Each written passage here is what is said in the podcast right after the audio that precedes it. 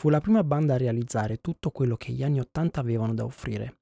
Per il quintetto di Birmingham in Inghilterra l'immagine era fondamentale, ma era cruciale che il look fosse sostenuto da belle canzoni.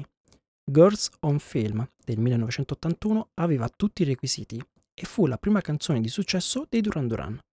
Rappresentava la vita affascinante che avrebbero vissuto da lì a poco, vantando un coro robusto e accompagnata da un video di cui parlavano tutti.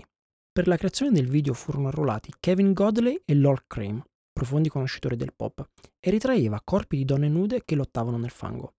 Nick Rhodes riconosce che una ragazza con un cubetto di ghiaccio sui capezzoli era una cosa che faceva senza dubbio parlare, ma oggi sembra bizzarro e di cattivo gusto.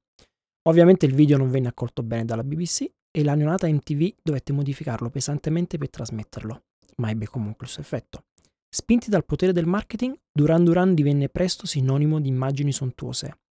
Rhodes disse che il video per noi era come lo stereo per i Pink Floyd. La nascita della canzone però è un po' confusa.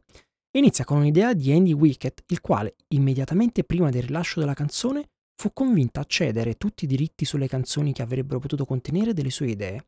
Non so come abbiano fatto a convincerlo. Comunque, i click della macchina fotografica all'inizio della canzone sembrano essere premonitori.